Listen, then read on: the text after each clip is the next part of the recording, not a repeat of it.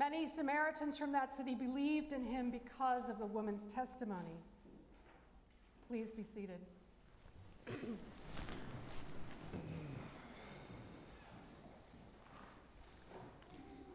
Have you ever felt like you've walked a mile without taking a step? Become wiser without reading a book? Gained insight just by seeing what's right before you? Sometimes it's in the living of your everyday life that you encounter the holy. I've been sorting through mementos in my house, trying to clear the clutter. Among the memories are reminders of some of these kind of holy moments. A love note my daughter wrote to her second grade teacher.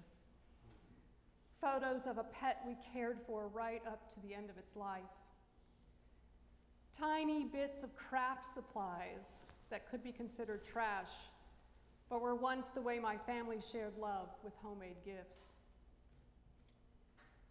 Very often, these leaps in understanding happen in conversation as we get to know other people better.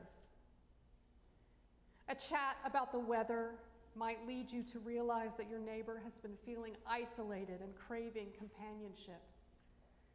A check in about schoolwork and grades reveals both the pride and anxiety your young student experiences. And so it is for a certain Samaritan woman when she was asked by a stranger, Give me a drink. It is a simple request. They are at a well. She has a jar for drawing water. He is thirsty. And without taking a step, she traveled miles. Without changing her view, she gained insight. Just through a simple encounter, a conversation at the well she went to every day.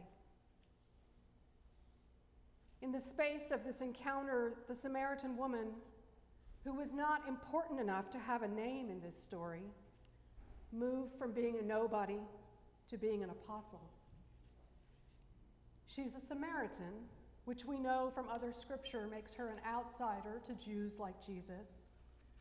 Her beliefs are suspect, reviled in Jerusalem. She has an imperfect understanding of the faith.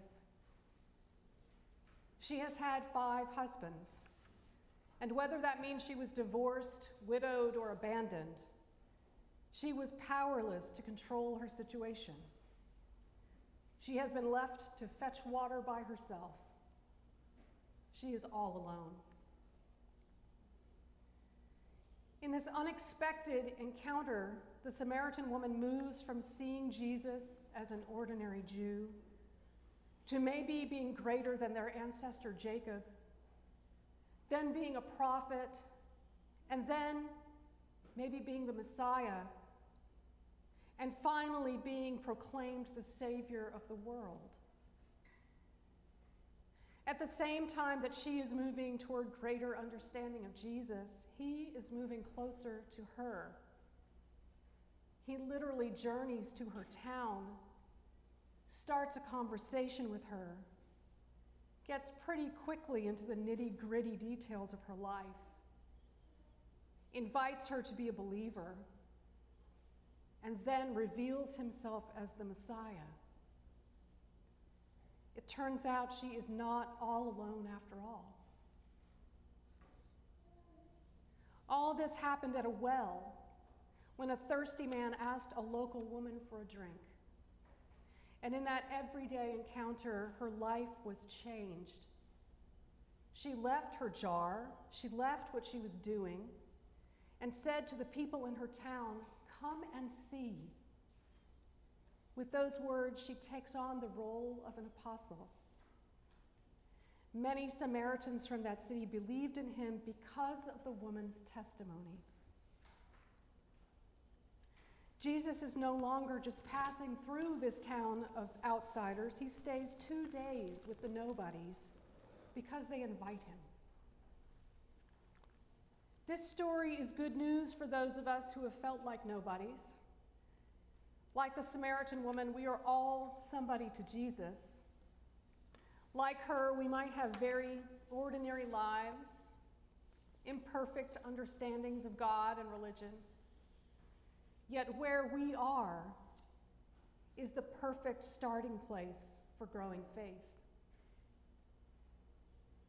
And as it was with her, Jesus meets us where we are. Might even ask us for a simple gesture of common humanity, for a drink of water. And then, just like that, we might see things a little differently. We might understand things that had seemed mysterious before. It might feel like we've walked a mile without taking a step. This story is also good news for those we might think of as nobodies. The people in our midst who don't seem very important or wise or powerful. They are somebody to Jesus as well. If you listen closely, a nobody just might direct you to the Savior of the world. A nobody just might have had an encounter with Jesus that changes your life. Everyday encounters and conversation are the deceptively simple ways that Jesus reveals himself and is revealed to us. Retired Bishop Steven Charleston expresses it this way When your life story is recited around the campfires of heaven, you will be amazed how much of it you may have missed. The random encounter with someone whose name you cannot recall, but whose life was changed by meeting you. The one small act of kindness that you forgot, but that another family will remember for the rest of their lives the child you encouraged, the elder you visited, the cause you served. The angels around the fire will amaze you with all that you achieved and never realized it. You can also flip those scenarios that he imagines. The random encounter with someone who cannot remember your name, but who changed your life the one small act of kindness from someone that you remember for the rest of your days, the encouragement you have received. Those of us who are Christians today are descendants of a nameless woman who encountered Jesus as a stranger at Jacob's well. We are successors of her conversion and her dawning realization that the Savior of the world was right there with her. Our inheritance is to carry forward her proclamation Come and see. The beginning of that movement, from outsider to insider, from ignorance to insight, from stranger to believer, the beginning of that movement is a simple encounter a conversation. It is seeing and listening. In just a few minutes, we will wish peace to each other, and then we will gather around this table to share bread and wine. These are simple, everyday gestures. But in them, Jesus is meeting us where we are having a conversation with us, helping us to see more clearly who He is and who we are because of Him. At this table, all the nobodies are somebody. At this table and in our encounter with each other and with Jesus, we are all somebodies. We are all met where we are on the journey of faith and invited to travel further. As he does every time we encounter him, Jesus sends us forth to invite others. Come and see. Jesus always opens up the conversation to everyone.